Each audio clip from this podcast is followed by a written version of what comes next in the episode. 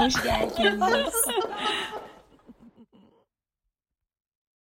Bahsedebilirim ama ondan önce şeyi de eklemek isterim. Afişlerde yapılan bir diğer şey de e, benim düzeltme yani düzeltmek aslında çok içimden geldi. Bir de borç hissettiğim için de düzeltmek gereği duyuyorum. E, 17 Mayıs'tan değilim. Aslında 17 Mayıs'ın gönüllüsüyüm. E, Özgür Renkler Derneği'ndeyim ben. Yaklaşık 5 yıldır Bursa'da Özgür Renkler Derneği'ndeyim. İşte LGBT artı aktivizmi, ağırlıklı olarak trans aktivizmi, onun dışında da yine ağırlıklı olarak, spesifik olarak da HIV aktivizmi yapmaya gayret ediyorum. Böyle. Bu düzeltiyi vermen iyi oldu bize. Ee, teşekkürler öncelikle bunu söylediğin için. Ee, şeyle ya ben birkaç böyle kendimce sorular hazırladım. Ee, aslında raporun öneminden de biraz bahsetmek e, gerekiyor bu noktada. E, genel anlamda işte alandaki diğer derneklerin yaptığı en son okuduğum benim Pozitiviz'in hukuki anlamda işte Spot'un avukatı Hatice'nin de hazırladığı bir rapor vardı. Ee, ve bu alanda çok da bu işte niteliksel ve öznelerin aktarımlarına yer veren araştırmalar yok ya da atıyorum bunun gibi raporlar yayınlanmıyor. Bence bu rapor e, şu düzlemde e, geçen yani bir süredir tartıştığımız e, HIV meselesine dair birazcık da tartışmaları çok daha farklı bir boyuta yani bu konudaki konuşulmanın önemini farklı bir noktaya taşıdı. E, bu rapor ne zaman başladı veya bu fikir nasıl ortaya çıktı? gibi gibi sorularım var. Buradan başlayabiliriz. Yani raporun yazım süreçleri nasıl oldu, araştırma nasıl gerçekleşti gibi temel şeyleri bir sormak isterim ben öncelikle. Ee, cevap vereyim. Aslında şey, Haziran 2020'de biz rapor çalışmasına başladık ve şey çok yani Kaos Gele ve 17 Mayıs'ın çok küçük bir ekibiyle başladık ve benden aslında istirham ettiler. Sen işte bu rapora iştirak eder misin diye. E, dolayısıyla şey ben rapor sürecinin içerisine dahil olmuş oldum ve e, 10 HIV'le yaşayan LGBT artıyla e, derinlemesine mülakatlar gerçekleştirdik. E, bu mülakatlar pandemi sebebiyle maalesef e, Skype üzerinden gerçekleşmiş oldu. Onun dışında e, ama bunun güzel yanı şey oldu. Yani aslında yüz yüze yapmayı planlıyorduk. Bu kötü olsa da güzel yanı yine de e, sanırım benim de uzun zamandır e, HIV alanında aktivizm yapıyor olmamla alakalı olarak e, aslında şey çok beni de besleyen e, ve katılımcıları da besleyen e, görüşmeler oldu ve görüşmelerden çıkan sonuçları aslında alıntıları katılımcıların aktarımlarını anonimleştirdik ve anonimleştirerek rapora ekledik. E, ve aslında o süreçte sadece kimle görüşme yapıldığını bilen kişi de ben olmuş oldum. Görüşmeleri ben yaptığım için. E, daha sonra düzelti ekibi bunun düzeltmesini yaptı. E, onun dışında Semih Özkarakaş raporun kapağının çizimini yaptı. E, ve bu şekilde aslında rapor sürecine girmiş olduk. Uzun da sürdü bu arada. Yani Haziran ayında e, başlayıp e, yanılmıyorsam Eylül ayında aslında elle tutulur bir e, rapora sahip olmuş olduk. Çünkü katılımcıların anlatılarından ziyade onları değerlendirme işi e, ve altına ufak ufak değerlendirmelerin yazılması aslında o da bayağı külfet bir işti ve şey e, orada hem e, güncel bilgiyi takip etmek önemliydi bizim için hem hakkaniyetli olmak önemliydi hem de e, HIV'le yaşayanların kendi biricik öykülerine yer verebileceğimiz e, bir şeyi, bir zemini de e, bozmamak, kaybetmemek istedik. Zaten raporun amacı da aslında buydu. E, bugün HIV'le yaşayan LGBT artıların ve e, bunun dışında aslında bütün HIV'le yaşayanların da kendi hikayelerini anlatabilecekleri mecralar çok az ve biz buna bir zemin olsun istedik. Bir de e, hak ihlallerine de ışık tutsun ve bu hak ihlalleri birinci ağızdan da söylenmiş olsun istedik. Ben raporu kendim neden bağlandım? Şundan dolayı bu alanda mücadele eden insanlar olarak birden fazla kimliği e, kendi içimizde, kendi zihnimizde, kendi bedenimizde yoğurabiliyoruz. Ve bunların hepsi aslında birbirimizi kesiyor. Yani bu son dönemdeki bu kesimsellik muhabbetini de aslında içeren bir şey bu rapor. Yani sadece HIV'le yaşamanın dışında, HIV'le yaşayan bir özne olmanın dışında LGBT artı olmak üzerinden de ilişkilendirilmiş de bir durum oluyor. Yani aslında bu da hak ihlaline giden noktada bir ihtiyaç, bir motivasyon kaynağını yaratamıyor. Raporda da bu çok açık ve net bir şekilde aslında e, HIV'le yaşayanların güçlenme pratikleri e, ne katkı sağlayan bir politika yok. E, ve onların motivasyon kaynakları ol, oluşturacak şeyler yok, yapılmıyor. E, mental iyi oluşlarına yönelik herhangi bir durumlarının ölçülmesine ya da bunların takibine yönelik de bir şeyler yapılmıyor. Özellikle geçen senelerde sanırım işte CŞM'nin ve 1 Aralık'taki o statümü tartışmak, şey e, söylemek zorunda değilim. E, muhabbet, evet, e, aynen sağlıklı genç yaklaşımların bu söylemek zorunda değilim muhabbetinden sonra bence Türkiye'de bu mesele eskisinden daha çok konuşulmaya, daha çok ana akımlaşmaya, belki de eskiden de bu e, 1 Aralık'ta farklı mevzular üzerinden ana akımlaşıyordu. Ben bu 1 Aralık tartışmalarını da bu manada birazcık şey buluyorum. Her ne kadar da özne yer alıcı bir yerden sohbetler ve o tartışmalar gerçekleşmiş olsa da e, bu muhabbet bence birazcık da e, bu raporda da değinilen bir konu ve bu raporu da açımlıyor.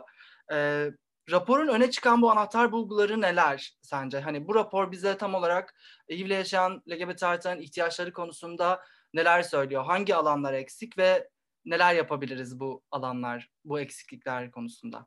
E, rapor aslında bize gösteriyor ki HIV yaşayan LGBT artılar sivil toplum örgütleri konusunda karmaşık düşüncelere sahipler ve sivil toplum örgütlerinin danışmanlık kapasitelerinde yeterli bulmuyorlar. Yani HIV yaşayan LGBT artılar sağlık personelleri ve sağlık kurumları tarafından sıklıkla LGBT artı fobiye ve HIV fobiye maruz bırakılıyorlar. HIV'le yaşayan LGBT artılar yetkililere ve kurumlara güvenmiyorlar. Diyanet'in 24 Nisan 2020 tarihinde verdiği fetvanın hayatlarını zorlaştırdığını ifade ediyorlar. Ayrıca müfredatı HIV konusunda yetersiz buluyorlar. HIV'le yaşayan LGBT artılar e, sosyal hayatlarında aileleri, arkadaşları, partnerleri veya iş arkadaş iş arkadaşları tarafından ayrımcılığa maruz bırakılıyorlar. E, belki son olarak HIV'le yaşayan LGBT artılar aslında HIV'in hayatlarını zorlaştırmadığını ve çoğu zaman HIV'le yaşadığını unutarak hayatlarına devam ettiklerini fakat toplumun ayrımcılık uygulayarak HIV'le yaşadıklarını kendilerine tekrar tekrar da hatırlattıklarını ifade ediyorlar. Ee, belki şey şu an aklıma gelmişken de söyleyebilirim. Bunun dışında e, yine HIV'le yaşayan LGBT artılar kendi öykülerini açılarak veya açılmadan anlatabilecek mecralara da yeteri kadar sahip değiller aslında. Bunu da dile getirmiş oluyorlar. Ve e, HIV'le yaşayan LGBT artılar maruz bırakıldıkları hak ihlalleri karşısında mağdur olma tehlikesiyle yargı yoluna gidemiyorlar. Ayrıca yaşadıkları hak ihlallerini bir hak ihlali olarak nitelendiremiyorlar ve ayrımcılığa maruz bırakılma tehlikesiyle hayata katılımdan da kendi kendilerini mahrum bırakıyorlar. Aslında raporda e, öne çıkan şeyler, öne çıkan sorunlar ve ihtiyaçlar e, buna yönelikti. Bunlar göz önünde bulundurulduğunda e, öneriler ve çözümler de aslında şu şekilde olabiliyor. Yine HIV'le yaşayan LGBT artıların kendi deneyimlerini ve taleplerini aktarabileceği uygun zeminler hazırlanmalı. Maruz bırakıldıkları hak ihlallerini yargıya taşıyabilmeleri için prosedürler güçlendirilmeli. Hmm istihdam olabilecekleri alanlar yaratılmalı HIV'le yaşayan LGBT artılar için. Kendilerini kısıtlamalarının önüne geçmek için gerekli psikososyal destek sağlanmalı. Özellikle de devlet nezdinde ve sivil toplum nezdinde bu. HIV'le yaşayan LGBT artıların sosyal hizmet alabilmeleri ve örgütlenebilmeleri için örgütler kapasitelerini bu anlamda güçlendirmeliler. Ee, sağlık alanında uğradıkları ayrımcılığın tamamen önüne geçilmeli müfredatın yetersiz bulunduğu göz önüne alındığında e, müfredat da HIV alanında güncellenmeli ve HIV'le yaşayan LGBT artıların merkeze alındığı politikalar aslında acil olarak yürürlüğe girmeli. Böyle özetleyebilirim dikkatimi çeken en önemli şeylerden biri de bir yaşamsal gereklilik ya da atıyorum dedik ya işte aslında yargı yoluna başvurmak isteyen biriyle yaşayan uğradığı ayrımcılıktan ötürü yargı yoluna başvurmak isteyen biriyle yaşayan aslında üçüncü kişilere ifşa olma endişesiyle ve yargı sistemine olan güvensizliğinden ötürü yargı yoluna gidemiyor. Bu aynı zamanda sosyal hayat rutini içerisinde geçerli. Mesela raporda şu deniyor. Yüzme kursu ya da havuza yazılacak ve onlar rapor test istendiği için bundan vazgeçiyor. Bu aynı şekilde de işe girişlerde de yaşanan bir şey. Çünkü bunu yani hem deneyimledim hem de diğer insanlardan da duydum. Şu söyleniyor. Eğer ki bir kan testi istenirse ya da diyorum bununla alakalı bir şey olursa ben bu işe gireceğim ne yapacağım? Bu aynı şey cinsel cinsiyet kimliği ve cinsel yönelim şeyi için de geçerli. Ya bu konuda yazılı bir e, net bir hukuki şey olduğunu düşünmüyorum. Aramızda bir avukat var mı ama gireceğimiz yerlere iş konusunda eğer bir işe yeni bir işe başlıyorsak statüye yönelik herhangi bir şey vermek zorunda değiliz. Ama bunun üzerinden de büyük bir şey paranoya ya da atıyorum büyük bir sıkıntı doğuyor. Bu çarpan bir şeydi benim. Çok sosyal hayat içerisinde görebildiğim çünkü bir anlatı. Bunun üzerinden gerçekleşiyor.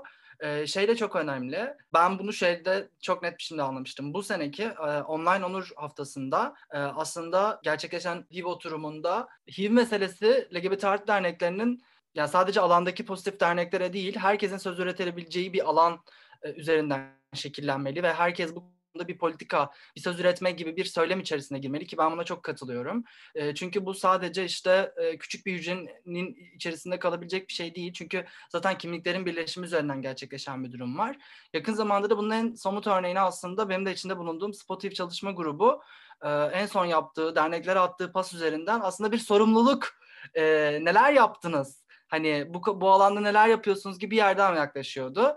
Bu alanda alandaki derneklerin, oluşumların çalışmalarını nasıl değerlendiriyorsun? Bunlar e, nasıl olmalı, nasıl oluyor? Ve aynı zamanda bu ilişkisellik sence ilerleyen dönemlerde bu başlayan işte bu ben ateş diyorum. Bence güzel bir ateş. Bu buradan yakılan böyle bir etkileşim anlamında, güçlendirmek anlamında. Bu nasıl gerçekleşir? Bu soru sana işte LGBT artı hareketiyle HIV aktivizmi arasındaki ilişki, flört nasıl diye sorulmuştu sana daha önce etkinliklerde. Bunu daha fa- farklı şekilde nasıl açıklayabiliriz ya da sen bu durumun geleceğini nasıl görüyorsun? Aslında belki şeyden başlayabilirim biraz. E, işin geçmişinden de başlayabilirim. E, HIV hareketi aslında yani daha doğrusu HIV'e yönelik sağlık politikaları Türkiye'de aslında e, Amerika'da da olduğu gibi 80'li yıllarda görülmeye başlanıyor ve 80'li yıllarda e, ilk derneklerde kuruluyor. Bu dernekler AIDS'le savaşım ya da AIDS'le mücadele gibi doktor temelli ve doktorların vesayetinde olan dernekler. Dolayısıyla doktorların vesayetinde de bir HIV politikaları görebiliyoruz ve bu politikalar e, çoğunlukla yani dönemin anlayışı itibariyle de bu arada çoğunlukla sağlık politikaları üzerinden şekilleniyor. Fakat 2000'li yıllara geldiğimizde özne temelli dernekler, pozitif dernekler kendilerini gösteriyorlar. Pozitif poz yaş gibi, pozitif yaşam gibi ya da e, pozitifiz gibi. Fakat burada şey görebiliyoruz. Yine de bu değişse de yani özne temelli ve bu, bu aslında çok değerli bir taraftan özne temelli derneklerin olması. Ama yine de değişmeyen bir politikadan e, bahsedebiliyoruz. Çünkü şey e, orada değişen bir hareketlilik varken yine sağlık politikaları aynı şekilde devam ediyor ve bu sağlık politikaları en nihayetinde de zaten HIV'le yaşayanları ve daha derininde de e, HIV'le yaşayan diğer dezavantajlı grupları yani HIV'le yaşayan LGBT artıları, mültecileri falan da yalnızlaştıran da bir duruma doğru ilerliyor. Ve e, pozitif pozitif örgütler kurulduğundan bu yana da aslında LGBT artı örgütleriyle, LGBT artı hareketiyle de çok fazla e, ilişkilenmiyorlar. Bu şey değil hani birbirlerine karşı bir tarafta değiller. Aslında kim zaman bir araya geldiklerini görebiliyoruz ya da LGBT artı örgütlerinin e, kimi zaman HIV ile ilgili etkinlikler düzenlediğini bilebiliyoruz. Sanırım şeyle de başlayan bir süreç. Kaos e, dördüncü sayısında Kaos Gele dergisi işte kapağına AIDS'i taşıyor ve e, Pembe Hayat kurulduğunda aslında e, yine cinsel üreme sağlığı ile ilgili bir etkinlik gerçekleştiriyor ama LGBT artı örgütlerinin şöyle bir durumu var. Yani aslında HIV'le yaşayanlarla da HIV'le de ve AIDS'le de pek anılmayalım gibi bir istekleri var. Ama e, LGBT artı hareketi güzel bir hareket ve şey e, dönüşen, değişen zaten yapısı gereği de dönüşen ve değişen bir hareket. Ve yıllar içerisinde bunun dönüştüğünün değiştiğini görebiliyoruz. Örgütler çok daha fazla yine cinsel sağlık üreme sağlığı ve özellikle HIV AIDS alanında e, farkındalık çalışmalarına yer veriyorlar. Ama bunu da bir aralıklarda görebiliyor oluyoruz yoğunlukla. E, bu süreçte aslında e, bir taraftan pozitif derneklere, pozitif örgütlere baktığımızda aslında e, orada da bir değişim göremiyoruz. Orada da LGBT artı hareketinde karşılık bulduğu gibi bizi e, LGBT artılarla e, bir yerde e, sanmasınlar istiyorlar. Ama halbuki 80 yıllara baktığımızda durum böyle değil. Yani 80 yıllar Amerika'sında aslında HIV hareketi ve LGBT artı hareketi kol kola ilerliyorken Türkiye'de e, her iki tarafta aman bizi öyle sanmasın, diğeri de işte aman bizi öyle sanmasın diye e, politikalarını bu şekilde devam ediyorlar. Aslında bu durumda en nihayetinde yine HIV'le yaşayan LGBT artıları e, yalnızlaştırmış oluyor. Aslında raporda da bunu görebiliyoruz. E, rapordaki katılımcıların birçoğu LGBT artı derneklerinin bu konudaki danışmanlık kapasitelerini ve etkinliklerini yeterli bulmuyorlar. Ve işte senin söylediğin gibi aslında bir gün değil e, her gün bu meselenin konuşulması gerektiğini söylüyorlar ve e, LGBT artı hareket, LGBT artı örgütleri içerisinde açılabilecek güvenli zeminlere de her zaman için sahip olmadıklarını söylüyorlar. Dolayısıyla burada LGBT artı örgütlerine de büyük yük düşüyor ve e, kendi zeminlerini aslında dönüştürmeleri gerekiyor. Aynı şekilde pozitif dernekler için de bu geçerli oluyor. Pozitif derneklerinde danışmanlık kapasitelerinde yine e, katılımcılar sorunla karşı karşıya kalabiliyorlar ve pozitif derneklerin tam olarak kendilerini, kendi cins etkinliklerini ve cinsel yönelimlerini de e, içermediğini gözlemliyorlar ve bu gözlemlerini de zaten raporda da aktarmış bulundular. Ama şunu görebiliyorum e, artık e, LGBT artı örgütleri ve pozitif örgütler daha fazla bir araya geliyorlar. daha fazla etkinlik yapmaya gayret gösteriyorlar ve senin de söylediğin gibi aslında değişen dönüşen bir politika var. Bu tabii şey olmadı ne denir? Ee, bir günde olan bir şey olmadı. Aslında HIV'le yaşayan LGBT artılar olarak bir araya geldiğimizde zaten e, bütün hareketi yani HIV hareketinde LGBT artı hareketinde eleştiriyor oluyorduk ve e, geçen yılki bir Aralık yani 2019 bir Aralık sanki biraz da bunun sosyal medya üzerinden de patlamasıyla sonuçlandı. Aslında orada Özel'in talepleri vardı ve e, HIV aktivistlerinin, politik olan HIV aktivistlerinin talepleri vardı.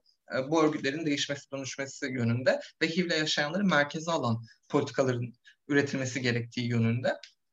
Dolayısıyla e, o zaman için bu belki yani geçen yıl bir Aralık için bu belki çok e, gözümüze şey geliyordu, şiddetli bir tartışma olarak geliyordu. Ama bugün e, aradan geçen bir yılda aslında örgütlerin de bu meseleyi özellikle LGBT artı örgütlerinin bu arada bu meseleyi ciddiye aldığını, e, daha fazla değişmeye, dönüşmeye gayret ettiğini ve meseleyi artık politik bir yerden de ele almaya başladıklarını, e, HIV'le yaşayan LGBT artı aktivistlerin e, söylemlerini içeren e, etkinlikler düzenlediklerini, faaliyetler ve politikalar düzenlediklerini görebiliyoruz. Bence bu çok olumlu bir gelişme. Ama şey daha başlangıç, e, daha bunun tabii ki HIV örgütlerine de sirayet etmesi gerekiyor. Çok daha fazla sirayet etmesi gerekiyor.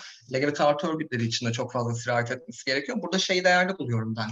E, yerelde yapılan e, aktivizmi değerli buluyorum. Aslında bugün yerelde örnek veriyorum işte kendi içinde bulunduğum Özgür Renkler Derneği bir LGBT artı derneği olmasına rağmen HIV alanında akran danışmanlığı veren bir dernek. Ya da e, muamma e, aslında sürekli e, HIV'le yaşayan LGBT artılar kendilerine başvurduğunda düzenli olarak yönlendirmeler yapan bir dernek. Dolayısıyla aslında hem öznelere hem de bence yereldeki aktivistlere ve örgütlere bu konuda çok daha fazla söz verilmeli şuradan aslında yola çıkarak da bir, bir şey söylemek istiyorum bu konuyla alakalı. HIV yaşayan bir kişi atıyorum tanı aldıktan sonra direkt olarak bazen şey bu aktivizmi yeni öğreniyor olabiliyor ve hani bu alana giriyor. Ee, çok bireysel bir noktadan giriyor ve pozitif derneklere gittiğinde de LGBT artı kimliğinin ötesinde de bir, şekilde kendine alan açamayabiliyor. Çünkü bazen gerçekten de açılamayabiliyor. Gidip açılamayabiliyor ya da ortamlarda sosyalleşemeyebiliyor. Bu alanda politika üretmeye, siyaset yapamayabiliyor. Bunun sanırım en önemli yani raporun da söylediği şeylerden biri aslında açılacak mecraların ve alanların çoğaltılamaması. Yani ana problem bu. Belki de e, bu hak savunuculuğunu daha iyi bir noktaya getirebilmek amaçlı bu alanların çoğaltılmış olması çok daha e, elzem gibi duruyor. Yani en önemli bir politika olarak e, bu bence şey e, en başlara koyulması gereken bir şey. Çünkü bir aralık tartışmalarına aslında bir, bir noktada da bir atıf. Yani geçen senede başlayan bu statü tartışmaları meselesinde bazı insanlar e, bu işte hareketi böldüğünü ya da atıyorum Bence sadece LGBT artı içerisinde bir bölünme yok. Bu noktada gerçekten de bu alanda söz söylemeyecek sosyalist liberal herkes e, söz üretmeye başladı. Bir şeyler söylemeye başladı. Yani o tartışmalar içerisinde özneleri başka bir yere, önemli başka bir yere koyuyorum. Bu tartışmanın dijitalde bunun e, belki de hani şu an devam etmesini çünkü bu uzunca bir sürede sürdü. Bu tartışmaları e, dijital aktivizm çerçevesinde çünkü artık tamamıyla evlerdeyiz ve e, bugün de Zoom'dayız e, bunları tartıştığımız alan bir sosyal medya oluyor. Orası bir aslında kamusal alan olmaya başladı ve tırnak içerisinde ağzı olan konuşmaya, tabii ki de orası ifade özgürlüğünü şey yapabileceğim bir yer, e, sınırsızca kullanacağım bir yer. Bu direkt transfobi, homofobi gibi, bifobi gibi konularda da geçerli bir şey. Ama denetimi olmayan bir mecra Twitter.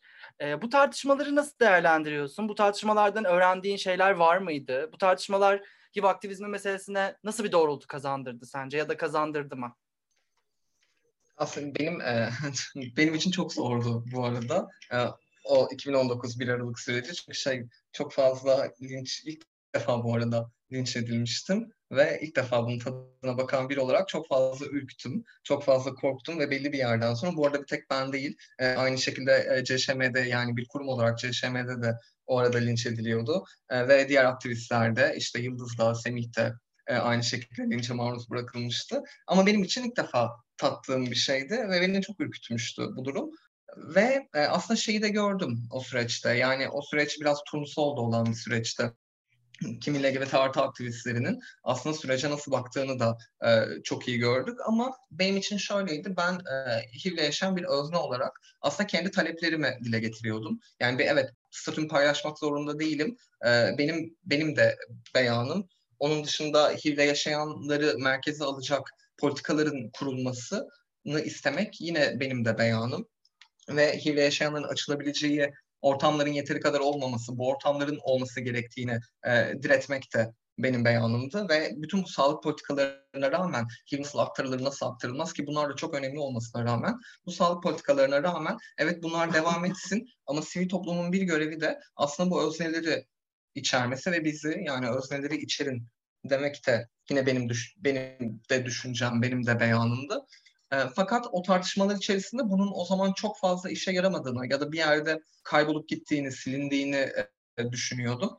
Ama e, evet belki o bir yıldan bu yana çok fazla bir değişim olmadı. Ama örgütlerin e, bu konuda söz söyleme gayretleri e, hoşuma gidiyor. E, örnek veriyorum SPOD'un bir yıl çalışma grubu kurması. Yine aynı şekilde 17 Mayıs Derneği'nin de spesifik olarak böyle bir şey üzerine çalışması ve 17 Mayıs'ta Kaos'un böyle bir rapor sürecine girmesi yine bütün derneklerin ya da örgütlerin e, Spot'un o kampanyası üzerinden HIV ile ilgili neler yaptığını söylemesi ve bununla övünmesi ama e, bununla ilgili daha çok şeyler yapılması gerektiğine de atıfta bulunması bence güzel, çok ufak ama güzel bir dönüşüm ve e, umutlandırıcı da bir taraftan bir dönüşüm. O yüzden şey e, benim için şey oldu yani evet o geç, geçmiş bir yılda acaba bir işe yaradı mı derken bugün dönüp baktığımda evet yani üç tane dernek e, rapor çıkardı Üç tane derneğin raporu oldu. Örgütler söz söylediler ve HIV'le yaşayanları kapsayan bir yerden damgalamaya atıfta bulunan bir yerden söz söylediler. Aslında bu meselenin yani HIV'le yaşayanların meselesinin e, LGBT artıların meselesinden çok da farklı olmadığını gözlemlediler. E, insanlar belki bununla yeni tanışıyor olabilirler bu arada. E, bu zamana kadar evet e, LGBT artı işçilerin hakları ile ilgili söylemler vardı. LGBT artı hakları sendikal haklardır gibi. Ama yeni bir söylemde velev ki pozitifim söylemi ve e, artık örgütlerin ve LGBT artı aktivistlerin velev ki pozitifim diyebildiğini görüyoruz. E, ve bu beni çok umutlandırıyor, beni çok sevindiriyor. E, aynı şekilde şeyi de temenni ediyorum. HIV örgütlerinin de velev ki LGBT artıyım, velev ki ibneyim demesini temenni ediyorum. Bu noktada sanırım e, diğer e, pozitif yani e, HIV alanında çalışan derneklerin ve örgütlerin e, bir noktada da çarpıştığı nokta şu olabilir. Yani hani burada tabii ki de meselenin çok sağlık temelli, tıbbi boyutunun yani hani sen bunu hem işte ACE'ine de de hem de raporun girişinde de ifade etmişsin. Hep bir korkutma ve hep bir yani işte hani 1985'ten bu yana gazetelere M nokta paniği olarak yansıtılan ve hani bunun üzerinden gelişen Türkiye'nin bu alana dair politikası da hiçbir değişiklik yok. Bunu işte Diyanet İşleri Erbaş'ın işte HIV'le yaşayanları hedef göstermesi ile e, işte zamanında yapılan e, ya da atıyorum HIV ilk, ilk San Francisco'da işte nerede çıktıysa bunun üzerinden gelişen o e, politikanın şu an aslında bir tarihi yenili, yinelediğini düşünüyorum. Çünkü sürekli dernekler COVID-HIV ilişkisi, COVID-HIV ilişkisi. Bu aslında belli bir noktada da şeyi tetikleyen bir şey. Yani hani iki işte e, enfeksiyonun e, işte aktarılma yöntemleri vesaire gibi belli bir noktada da halka çok farklı bir yerden bir e, şey veriyor, insight veriyor aslında bakıldığında. Yani bu çok üstü kapalı bir biçimde verilmese de bu, belki de böyle bir amaç güdülmese bile bu ilişki çok korkutma üzerinden gerçekleşiyor. Ve ben şunu da gözlemledim. Yerel yönetimde işte bir şey kuruldu. E, meclisin içerisinde değil ama Şişli, LGBT, Şişli Kent Konseyi içerisinde bir farkındalık komisyonu kuruldu. Bu alanda dernekler geldiler ama çok çalışma gerçekleştirdiklerini ben içinde bir insan olarak göremedim ve kendimi oraya ait hissedemedim. E, çünkü bir özne olarak orada çalışmaları yaparken çok daha problemli. Çünkü beni kapsamadığını görüyorum kendi kimliğim üzerinden e, ve yerel yönetimde daha kapsayıcı çalışmalar yapılabilir.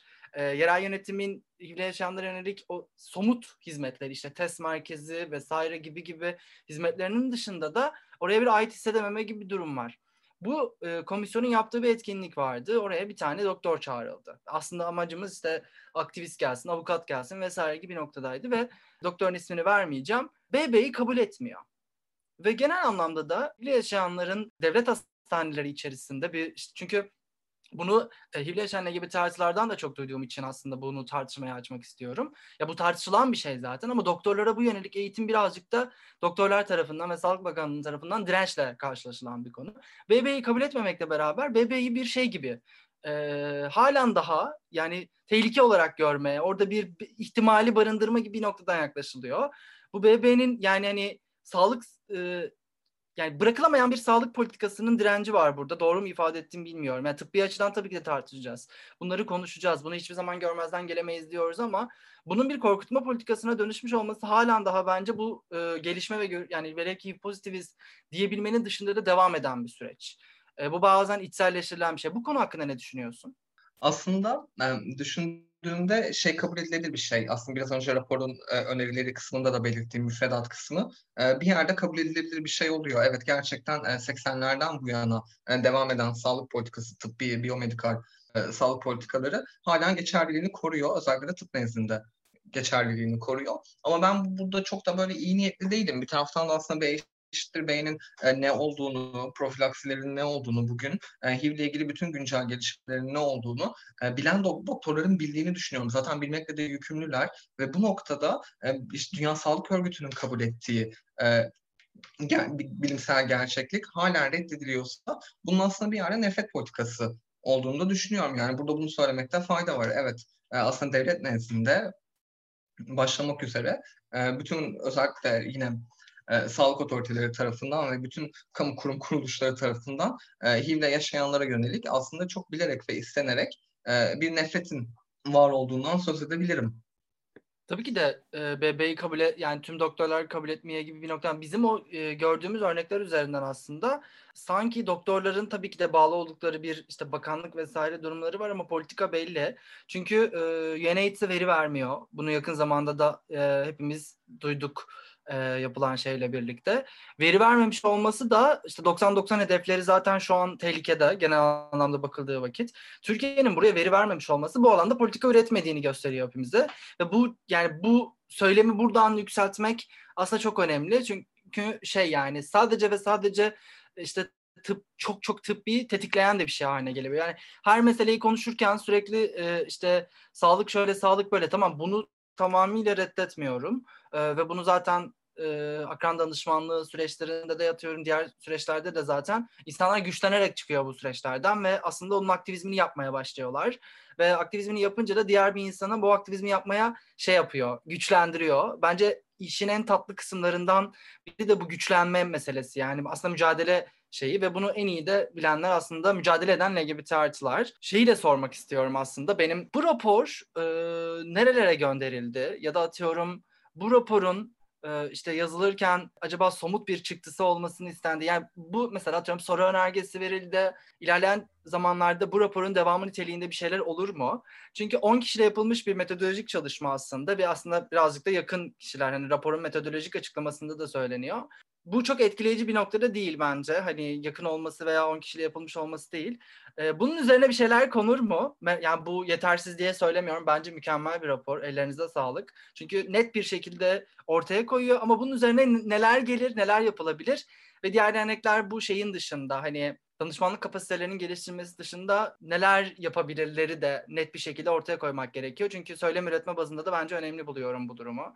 Ee, şey ekleyebilirim bu arada yani raporun tanıtımı ile ilgili e, ulusal veya uluslararası bağlamda Kauskele ve 17 Mayıs e, neler yaptı aslında çok takip edemedim diyerek işlerim sebebiyle. Ama bizim raporu oluşturmamızdaki asıl gaye e, aslında niteliksel bir rapor. Bu zamana kadar e, HIV ile ilgili raporlar, hakik raporu hep niceliksel, sayısal raporlardı. Ve aslında niteliksel bir raporun da yapılabileceğini aslında göstermek istemiştik ve bunun yani tek anlamı işte niteliksel olması değil bir taraftan da kişilerin deneyimlerine de yer veriyor olması ve bu şekilde aslında e, potansiyel ayrımcılık gibi e, niceliksel olarak bahsetmeyeceğimiz şeylerden de bahsetmiş olabiliyorduk.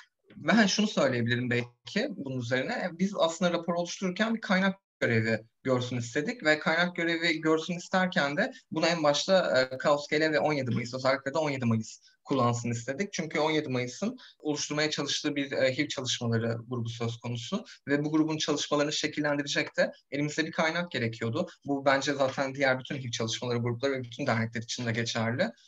Dolayısıyla net bir kaynak ve e, emsali olmayan bir şeyi yapmak aslında hem ilham veren bir şey oluyorken hem de e, kullanılabilecek sorun sorun alanlarını gösteren kullanılabilecek de bir kaynak görevi görsün istemiştik. Bir de şey ekleyecektim bu sorudan bağımsız. Senin biraz önce söylediğine ek olarak. E, yani son olarak onu söyleyebilirim. Bugün aslında e, sağlık sadece biyomedikal bir şey değil, sağlık sosyal de bir şey ve e, bu aslında ülkeler nezdinde de uluslararası bağlamda da tartışılan bir şey. Ama gel gör ki Türkiye'de hala sağlık bir biyomedikal süreç olarak ele alınıyor. Yani bütün kurum kuruluşlar ve otoriteler tarafından. Yani bu durumda işte biraz önce bahsettiğim gibi HIV'le yaşayanları aslında e, HIV'le yaşayanların öykülerini, biricik öykülerinde değersizleştirmiş, önemsizleştirmiş ya da yok saymış oluyor. Dolayısıyla bununla ilgili çok daha fazla çalışmak gerekiyor. Çünkü bugün şeyi söyleyebiliyoruz. Güncel bilimsel çalışmalar e, göz önüne alındığında HIV bir kriz değil ama ya da artık bir AIDS krizi yok ama HIV ile yaşayanlar e, dünyanın bütün her yerinde bir sosyal kriz halindeler ve bu sosyal kriz e, diğer bütün dezavantajlı grupların yaşadığı krizlere de ayrımcılık noktasında çok da benziyor. Çünkü HIV'de e, örnek veriyorum LGBT artılar gibi ya da LGBT artı kavramı gibi e, kimlikleştirilmiştir bir sağlık durumu olmasına rağmen kimlikleştirilmiş bir sağlık durumudur ve bunun üzerinden de ayrımcılıklar silsilesi 80'lerden bu yana geliverir. Bugün HIV'le yaşıyor olmak bizler için bir sorun değil ama e, HIV'le yaşıyor olduğumuz için toplumun bize bizi maruz bıraktığı ayrımcılık bizler için çok büyük bir sorun ve bununla ilgili daha çok ses çıkarmak, örgütler nezdinde daha çok ses çıkarmak, bir araya gelmek ve politika üretmek gerekiyor ve çözümün de şeyde olduğuna inanıyorum. Çözümün hala HIV'le yaşayan öznelerde olduğunu inanıyorum. Öznelere yer verildiğinde, ses verildiğinde, zemin ayarlandığında öznelerin yapabileceği çok güzel işler var. Yeter ki bu zeminleri ayarlamak için uğraş gösterelim. Bence de çünkü özneler belki de bu işin en temel noktalarından birini oluşturuyor. Sadece böyle klasik empati üzerinden değil ama özellikle açılabilecek alanların varlığını yaşatmadan önce yani bu alanları oluşturmalıyız. Ee, ama zaten işte müfredatın gerekliliği ya da atıyorum Bugün neden mesela yani bugün İstanbul Büyükşehir Belediyesi'nin işte metrobüslerde bir işte pozitif, pozitif yaşamın bu sene de yaptığı işte geçen sene de yaptığı e, HIV hakkında doğru bilgileri verdiği böyle bir Modyo TV var. Şimdi bu aslında önemli bir durum aslında bunun yapılabilmesi açısından. Hani çok klasik işte enfekte yolları olma olmama yolları vesaire ama aynı zamanda orada bir insan hakları vurgusu yok. E, bunu yapmamız gerekiyor ama e, aslında işte bugün herkes Instagram'da dijital üzerinden de işler yapılıyor ve belki de bunu oraya taşımanın da e, açılabilmek için e, yaşayan özelliğinin açılması için gerekli mecraların üretilmesiyle eşdeğer bir biçimde ilerletmesi. Çünkü ben dijitali çok önemsiyorum. Çünkü örneğin pozitif dayanışma Instagram'dan e, ve aslında verdiği akran danışmanlıkları e, ve bunun üzerinden oluşturduğu bilgilerle bir farkındalık oluşturuyor. Ee, bunun için bir dernek olmaya gerek yok. Bunun için mükemmel mükemmel bir uluslararası şey oluşturmaya gerek yok. Sadece ulaşabildiğin ölçüde öznelere yardımcı olmak, özneleri güçlendirmek ve bunu çok kesimsel bir yerden yapmaya çalışmak da bence önemli. Bunların çoğalması da çok önemli. Benim bir sorum daha var. Aklıma geldi sadece. Şu an aklıma geldi. Benim gözlem üzerinden aslında senin e, fikrini merak ediyorum. Öyle mi değil mi? diye. Tekrar bir aralık tartışmalarını döneceğim ama tetikleyici bir yerden dönmeyeceğim bunu. Tetiklemek istemiyorum çünkü. E, bir aralık tartışmaları da bana şunu gösterdi. Gerçekten de e, orada e, şu düşünülmüyor. Ya bu tartışma işte e, partnerin bana statüsünü açıklamak zorunda gibi çok net bir yerden bunun çok nefret politikası ile ilişkili olduğunu düşünüyorum. Bu çok kafada tabu ve bu konu hakkında işte müfredatın eksikliği, bunun konuşulamaması, bunun uluslararası bir işte devlet elinden bir kampanyalaştırılmaması gibi süreçleri geçiyorum. Belki de bu yapılmış olsaydı şu an bu noktada olmayabilirdik toplum olarak. Toplumun belli bir noktada bunu bir kriminalleştirme, hukuksallaştırma var. Çünkü Hatice Demir'in çok güzel bir kaosta bir yazısı vardı. HIV meselesine TCK ile dalmak çok kriminalize eden bir noktada ve çok iyi bir yazıydı bu. Dönüp dönüp arada bakıyorum ben bu yazıya çünkü bu tartışmalar ile yaşayan özneleri de kriminal ilan etti. Şimdi bu noktada bu statü meselesini stratejik olarak konuşmalıyız bence. Çünkü buradan hani bu, bu statü tartışması bence bir süre daha yankılanır ve bunun üzerinden de e, işte eğer bir site varsa her iki taraftan da bir şeyler yapılabilir. Bu konu nasıl bir strateji edinilmeli? Çünkü bence ana nokta şu açılabilecek alanlar yarat, yaratalım eğer sen buna bir katkı koyabilirsen insanlar belki de bunu açılabilmek için daha kendilerini rahat hissedebilirler. Açılmak zorunda değiller muhabbeti çok daha. Evet kimse açılmak zorunda değil.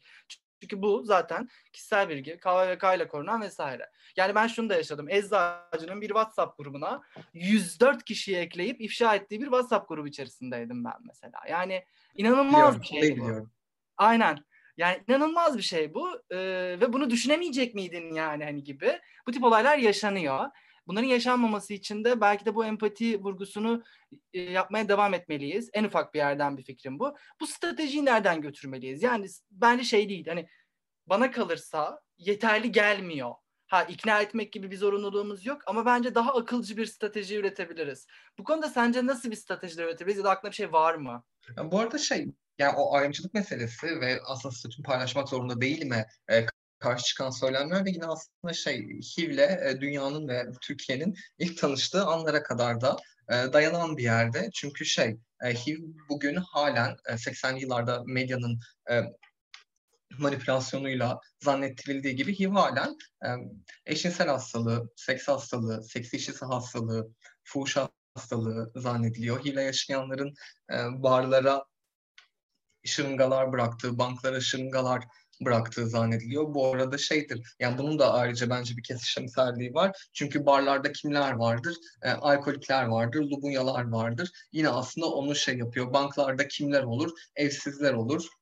Yani aslında dezavantajlı grupları da yine bir taraftan atıfta bulunan da bir yerden gidiyor, ilerliyor ve şey e, HIV aslında işte Murtaza'nın döneminde yani Murtaza Ergin döneminde aslında M paniği diye bahsedilirken ya da e, ümitsiz kaçış AIDS koğuşunda bitti diye bahsedilirken daha sonra medyanın etkisiyle e, HIV bu taraftan bu nefret söyleminden alınıp LGBT artılara, e, yabancı uyruklulara falan atfedilen bir yerden başka nefret, nefret politikaları da sürdürüle geliyor ve e, en başta daha burada e, devletin bir şey yapmadığını görebiliyoruz ve evet bu insan bağışıklık yetmezliği virüsüdür. Arkadaşlar bütün insanları ilgilendirir demediğini görebiliyoruz. Eskiden e, aslında Sağlık Bakanlığı'nın bununla ilgili HIV konusuyla ilgili daha çok çalışmaları vardı ve bu çalışmalarına tuhaf bir şekilde ara vermiş durumda. Hiçbir şey yapmıyor bu konuyla ilgili.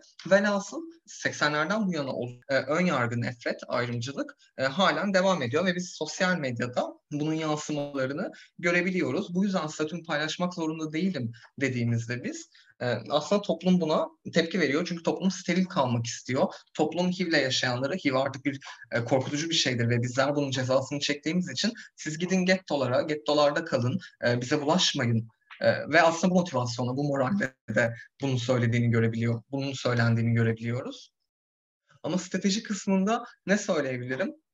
E, örgütlülük diyebilirim sanırım. Sanırım yani bu devletin elinden gelmeyecek ve devlet e, bu konudaki karalamalarına ve nefret göstermelerine devam edecek. 24 Nisan'da Diyanet İşleri Başkanı Ali Erbaş'ın yaptığı gibi.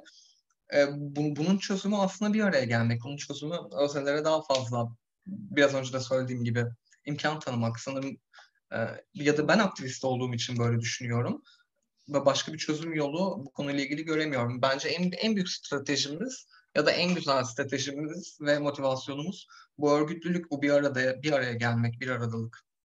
Çok fazla bir aralık dedim. Evet ama bir yani pandemi döneminde de bence Lubunyaların en önemli özlemini çektiği şey bir arada olma durumu. Bunu yapamadığımızda da bence güçlenmemiz de sekteye uğrayabiliyor. Ee, benim değinmek istediğim son bir konu var. Hep son son diyorum ama aklıma Defne konuştukça geliyor bu arada. Şimdi medyanın özellikle e, bu e, şey de olabilir, muhalif medyada olabilir. Yani atıyorum e, e, şey de olabilir. Yani artı 90 da olabilir, işte e, katarsis de olabilir, e, farklı şeyler de olabilir. Bu noktada e, özellikle bu konuda tart yani bu bir aralık tartışmalarından sonra da medyanın bu konuya bir ilgisi var. Çünkü her şey sosyal medyada. Yani bugün hükümetin kendi politikasını ve içgörüsünü oluşturduğu yer sosyal medyanın ta kendisi. Hukuki yani gündem olan kamuoyuna mal olmuş bazı davalarda özellikle kadın cinayetleri ya da atıyorum e, diğer durumlarda e, sosyal medyayı takip ettiren hakimler var. E, ve bunu avukat arkadaşlarımdan duydum. Yani sosyal medyanın aldığı şey çok önemli. Yani bugün bir katil ilk etapta kanıt bulunamadığı için e, şey oluyor ama sosyal medyadan bakınca hemen içeri alınıyor falan filan.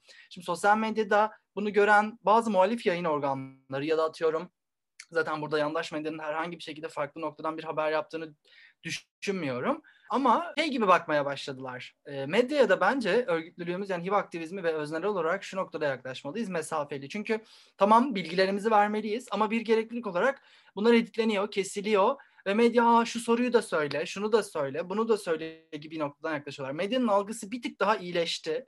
Bu konuda daha doğru haberlerin yapıldığını, daha bilgilendirici ve özneleri güçlendirici yerden bunu çok söylemek mümkün müdür bilemiyorum. O kadar çok teknik olarak bir araştırmasını yapmadım. Ama benim, gözlem, benim gözlemlediğim medyanın buna çok böyle şey gibi. Hani araştırmalarda bana bir lezbiyen iki trans lazım muhabbetinin üzerinden bana bir hibre yaşayan lazım işte o da şunları anlatsın gibi çok şablon bir şey var. Bence bu bir arada olmakla birlikte e, artık çok konuşuluyorsa ya da atıyorum konuşulmaya başlandıysa bunlara da dikkat etmeliyiz diye de düşünmekteyim. Bu arada ben e, söylediklerine çok katılıyorum. inanılmaz katılıyorum ama kendimi o kadar e, tırnak arasında söylüyorum bunu. Eski jenerasyonu hissediyorum ki yani sanırım sosyal medya üzerine e, bir şeyim yok. Ne denir? E, sosyal medya stratejileri üzerine ya da medya stratejisi üzerine pek fazla bir düşüncem yok. Çünkü hala ben asıl işte o asıl sihrin e, bir araya gelmek, sarılmak falan asıl sihrin buradan buradan hareket ettiğini düşünüyorum ama senin söylediklerin çok geçerli bu arada yani çok haklısın ve bununla ilgili hakikaten e, ya aslında mesela bunu şeyde de bulamadık ya ne denir? Mesela terf meselesinde de e, biz bunu bulamadık. Yani orada da e, işte bir e, terfler vardı trans dışlayıcı radikal feministler, bir de trans aktivistler vardı, LGBT artı aktivistleri vardı ve ortada bazı tartışmalar e, oldu. Ve bununla ilgili aslında orada bir strateji izlendi mi?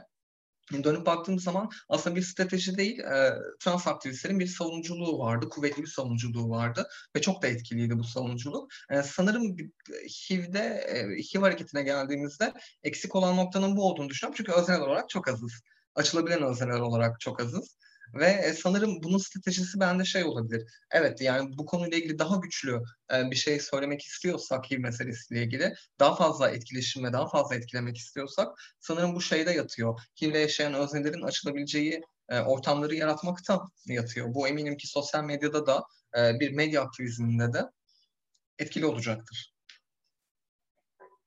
Aynen öyle. Bu ikisi de yapılırken zaten Bence özneden hareket etmek, özneyi dinlemek, öznenin deneyimlerini önemsemek bence önemli bir noktada duruyor. Tankut'un Kaos'ta bir yazısı vardı dergide. Belki bir şeyler söylemek ister. Ne söyleyeyim Oğuzhan? yani benim söyleyecek tek şey bir yandan galiba iğne yerde sırada kendimize de batırmamızla ilgili galiba. Çok da her şeyi açtık deyip yani tabii ki ben dediğim gibi benim yapmaya çalıştığım aktivizm çok farklı bir aktivizm. Yani Amerika Akademiye de beraber getirmeye çalıştığım bir aktivizm. Ve bu noktada mesela beni alandan koparabilen bir şey olabiliyor. Ve mesela ben o kaos yazısını ilk yazdığımda e, Oğuzhan, Oğuzhan Nuh mesela direkt e, benimle iletişime geçmişti. Canım sen Türkçe konuşmayı bilmediğin gibi Türkçeyi konuşmayı da bilmiyorsun galiba.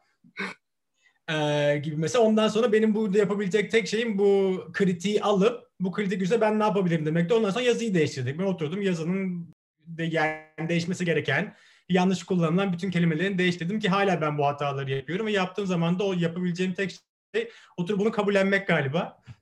Ve bunun üstüne ben de politika yapabilirim. Bu hataları nasıl yapmayı bırakabilirim birazcık da konuşabilmek.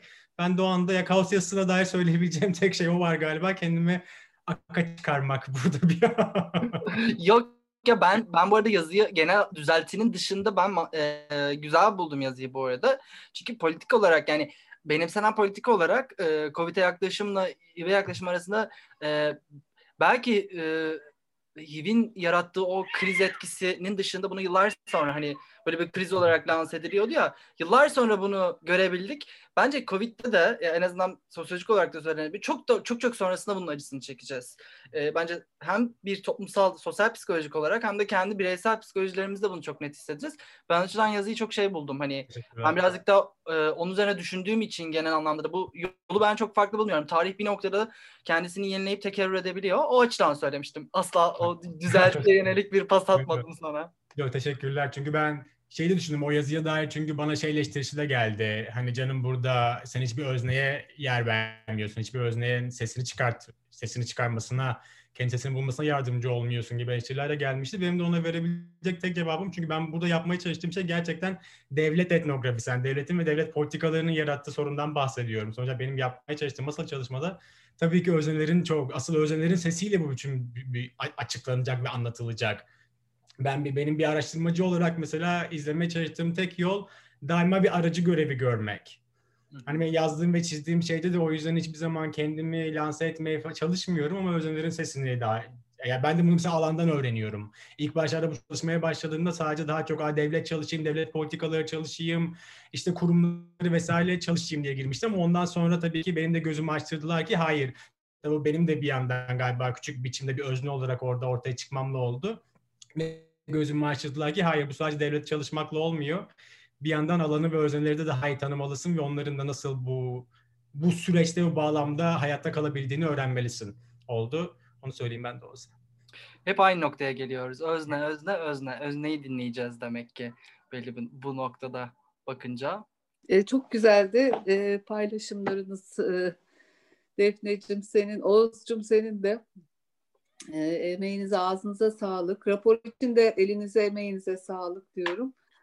E, ben şunu e, söylemek istedim. Şişli Kent Konseyi'nin altında Türkiye'de ilk defa bir farkındalık komisyonu kuruldu. Bunu da e, işte o gö- gö- olağanüstü toplantılarda dile getirdik. E, sağ olsun işte dernek e, birleşenlerimizden de konuşmalar yaptılar ve önemini orada vurguladık ve komisyon ilk defa kuruldu. Ben diyorum ki komisyonun altında örgütlenip isteyenler tabii burada bir hak savunuculuğu yapmak için bir alan e, açı, açılabilir. Ve bunun sürekliliği çok önemli. Yani bu sene işte ikinci senesini yaşıyor komisyon e, ve bunu sürdürülebilir kılmak e, çok istiyorum. Çok önemli bir şey çünkü. Ve yerelde bir ses çıkarmak, yerelden de belki Türkiye'ye yayılmak, diğer belediye ya da işte komisyon konseylere örnek olmak, bu komisyonları oralarda da şekillendirmek. E, yani bu bir hedef olabilir gelecek için.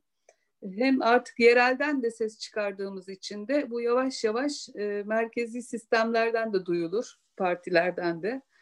E, bunu da bu, bu konu, bu imkanımız da var. Onun için bunu yayalım, söyleyelim, üyelerimiz artsın. Şu anda çok azız orada.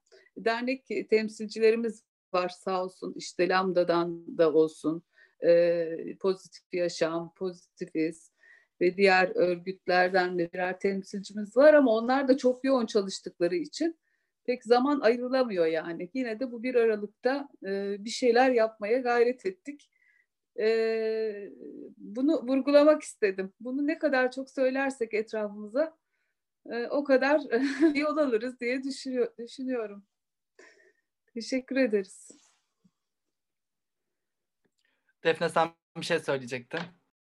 Ben şey söyleyecektim ya aklıma gelmişken aslında yine şeye çok benzetiyorum yani e, transferin örgütlenmesine e, çok benzetiyorum. Şey olarak da benzetiyorum ne denir? Bunu bu arada transfer örgütlenmesi yani or, oradaki e, heyecanlı coşkuya da çok benzetiyorum HIV'le yaşayanların örgütlenmesini ve bununla ilgili aktivizm yapmasını. Bu aktivizm kimi zaman şey olabiliyor ne denir? Kimi zaman e, tırnak arasında biraz sert bir aktivizm olabiliyor. Ama bu da çok şey hayatta kalma stratejisiyle alakalı. Yine 2000'lerin başında e, transferin örgütlenmesi ve örnek veriyorum Pembe Hayat'ın e, böyle örgütlenmesi gibi hayır bizim de e, bir örgütümüz olması, hayır transfer için ayrı bir e, meselenin tartışılması gerek ve bir öz örgütlülük gerek kısmı e, sanırım şu an e, HIV hareketinde de var olmaya başlayan e, bir coşku en azından bir söylem olarak ortaya çıkmamış olsa da böyle bir coşku olduğunu düşünüyorum ve bu coşkunun da aslında değerli bir coşku olduğunu düşünüyorum. Çünkü bir taraftan işte o komisyonları yaratan e, ya da çalışma gruplarını yaratan ya da belki bilmiyorum belki ileride kim bilir e, HIV yaşayan LGBT artılar için ayrı bir derneğin e, de ortaya çıkmasına sebep olacak, ayrı politikaların ortaya çıkmasına sebep olacak da işte bu sert coşku oluyor ve bunu çok kıymetli buluyorum. Bunu söyleyecektim galiba. Teşekkürler. Ee, aslında ben söylemeyecektim ama senin bu söylemenle birazcık da güç aldım. Ee, şey diyecektim yani hani Kaos'ta da bu HIV çalıştayı yapıldı ama bunu biraz daha genişe yayarak bu stratejileri e, ne yapacağımıza dair. Çünkü böyle bir rapor yazıldı. Alanda çalışan e, derneklerle bu etkileşim ve iletişim, bu koordinasyon, bu connection sağlanmaya başladı.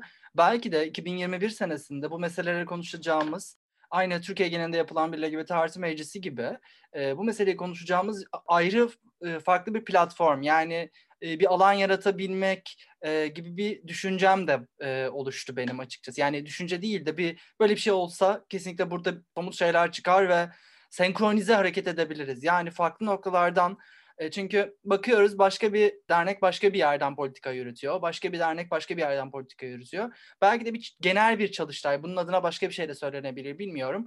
Belki de somut çıktılara ulaşabileceğimiz, somut şeylere ulaşamasak da stratejiyi ve politikayı belirleyebileceğimiz yani taleplerimizi yenileyebileceğimiz bir şey. Bu bu şey değil. Öz örgütlenme gibi bir deneyim üzerinden değil. Bu belki de olabilir de bence uzak bir hayal değil. Ama yapılabilir gibi de duruyor bana kalırsa. Ee, bu şekilde yani bunu da söylemiş olayım. Bence böyle bir şey yapabiliriz yani. yani daha geniş yayarak e, bir araya gelip e, bu etkileşimi, iletişimi devam ettirebiliriz gibi geliyor. E, ben bir şey sorabilir miyim? E, aslında fikirlerinizi merak ettim. Şimdi bu e, SPOD'un çağrısı da e, bu sorunun bende oluşmasına sebep oldu. HIV farkındalığını arttırmak için örneğin biz Boysa Nevi olarak e, bu etkinlikten sonra nasıl devam edebiliriz? E, farkındalık arttırmaya e, destek olacak e, daha yaratıcı e, etkinlikler düzenleyebilir miyiz diye düşünmeye başladım. E, fikir o, fikri olan varsa çok sevinirim. Şeyi söyleyecektim aslında. Bununla ilgili önce şunu yapılması gerek diye düşünüyorum. Yani aslında o biraz önce de bahsettiğim coşku vardı ya bu coşku çok güzel ama sanırım önce bu coşkuyu bir, bir dizginleyip özellikle örgütler nezdinde bir dizginleyip aslında kendi politika metinlerimizi oluşturmamız gerekiyor. Bu politika metinleri ne işe yarıyor? E, HIV'le yaşayabilecek, HIV'le yaşayan insanların açılabileceği e, güvenli zeminleri tesis etmiş oluyor bir taraftan ve şey bu zeminlerin tesis edilmesi aslında çok temel yani bundan sonra yapılacak işlere de e, çok temel hazırlayacak bir yerde olacaktır. Dolayısıyla benim ilk tercihim bu olurdu. Yani önce e, örgütler olarak e, ya da topluluklar, kulüpler olarak e, oturup kendi e, kendi örgüt politikalarımıza e, HIV meselesini hak temelli bir yerden dahil etmek bence çok güzel olabilir.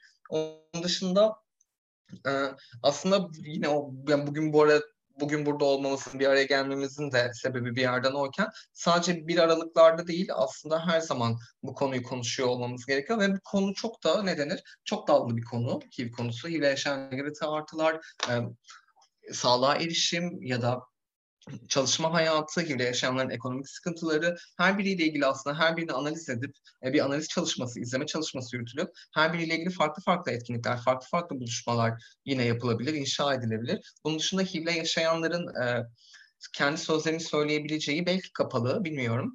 Belki kapalı etkinlikler yine söz konusu olabilir. Bir de e, geçen aslında HIV'in etkinliğinde de söylediğim e, bir fikir vardı. Aslında benim fikrim değil de e, Nakka'nın Nakka LGBT artının bundan yıllar öncesinde yapmış olduğu bir etkinlik benim gözümde hala en yaratıcı etkinliktir. İşte sen, sen belki bilirsin olsan e, kendi virüsümüzü yapalım etkinliği. Aslında herkesin buluştuğu, kendilerine kostümler, virüs kostümleri diktiği, buna göre makyajlar yaptı ve bu şekilde istiklale çıktığı bir etkinlik. Bence şeydi ne denir benim her zaman dönüp dönüp ilham aldığım, dönüp dönüp takdir ettiğim e, en güzel etkinliklerden biriydi. Sanırım biraz da e, böyle alternatif fikirlerin oluşabilmesi için de e, hem izlemenin yapılması gerekiyor hem de bir araya gelip e, kafa yormak, bununla ilgili kafa yormak gerekiyor.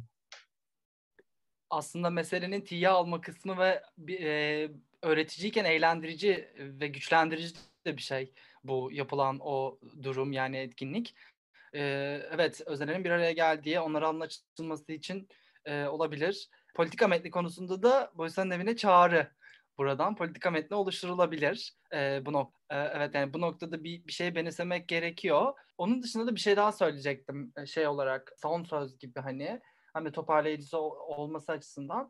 Sema komisyon üzerinden, Semane komisyon üzerinden değerlendirdi.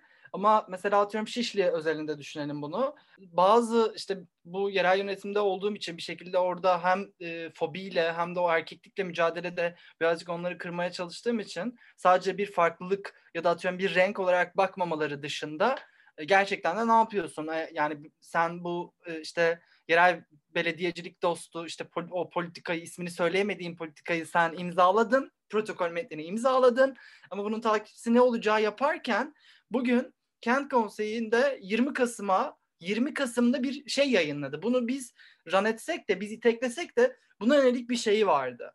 Şimdi burada çok daha farklı sesler yürütülebilir. Hani komisyonun dışında o komisyon çoğaltılabilir. Bence evet. Yerel yönetim sadece test merkeziyle kalmamalı. Bu konuda belediyenin kendisi e, test merkezinin kapasitesini genişletmeli okey. Ama Şişli Belediyesi yani bugün e, işte bir şekilde Boysan evine yazıyorlar. Bugün de yazdılar mesela. İşte sadece ücretsiz şey testi yapıyor musunuz vesaire. Çünkü böyle bir alan değiliz. Biz böyle algılanıyoruz. Hani mesela bize yazan çok var bunun üzerinden. Hem isimden dolayı hem de işte genel anlamda bu iletişimden dolayı bu isime takılanlar da var mesela. Çok komik bir anımız da vardır onun üzerinden de. E, hani neden gökkuşağı var, LGBT artı meselesi neden böyle HIV meselesi neden ilişkilendiriliyor gibi. Bu pozitif dayanışma postunun altında gerçekleşti ve pozitif dayanışma da buna çok güzel bir yanıt vermişti isim üzerinden. Aslında tam da e, çok da özetleyen HIV'le yaşayan LGBT artı muhabbetini de çok net bir biçimde özetleyen bir durumdu bu. Şişli, o te, oradaki test merkezine mesela sadece Şişli'deki Lubunyalar değil ya da Şişli'deki insanlar değil birçok yani İzmit'ten, Kocaeli'nden, Yalova'dan gelen insanlar var ve birçok kişiye hizmet veriyor. Sanırım Mersin kapatıldı mesela hani en azından yerel yönetim bu anlamda hem danışmanlık hizmetlerini hem akran danışmanlığı hem de teste yani teste gidememenin en büyük korkusu o ayrımcılık işte. Yani bunun bir tabu olarak görülmüş olması muhabbeti.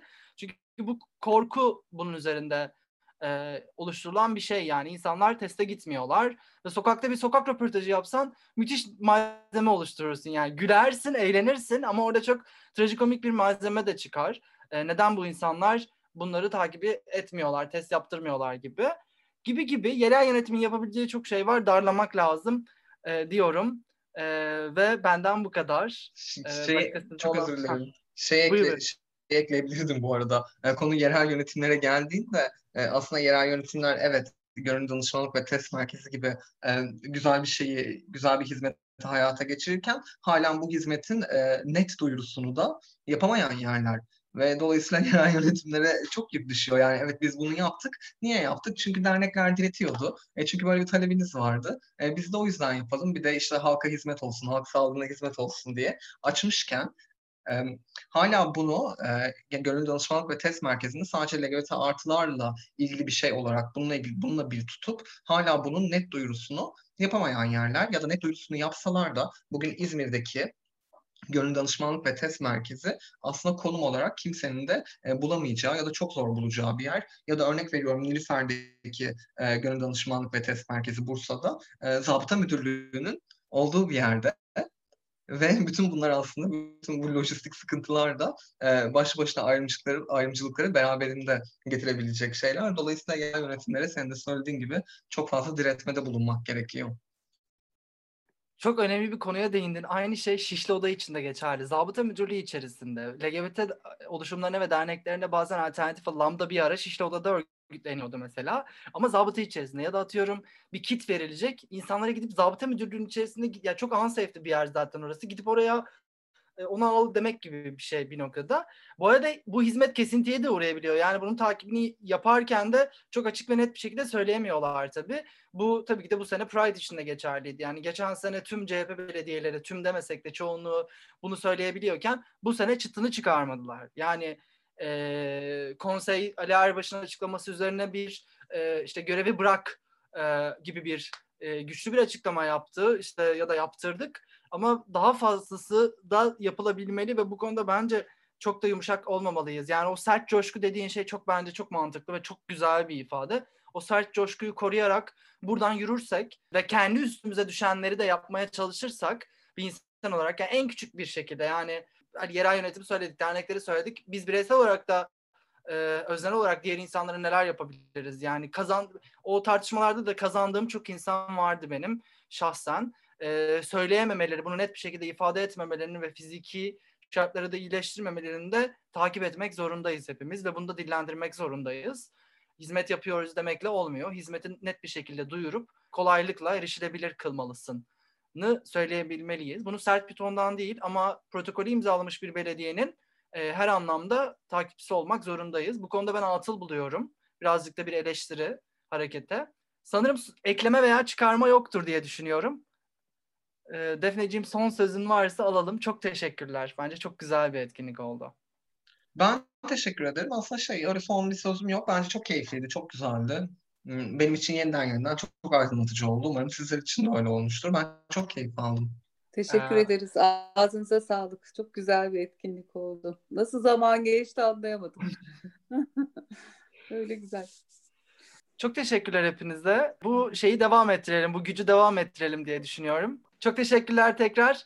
E, hepinize geldiğiniz için çok teşekkür ederiz. Görüşmek üzere. Görüşmek üzere. Hoşçakalın.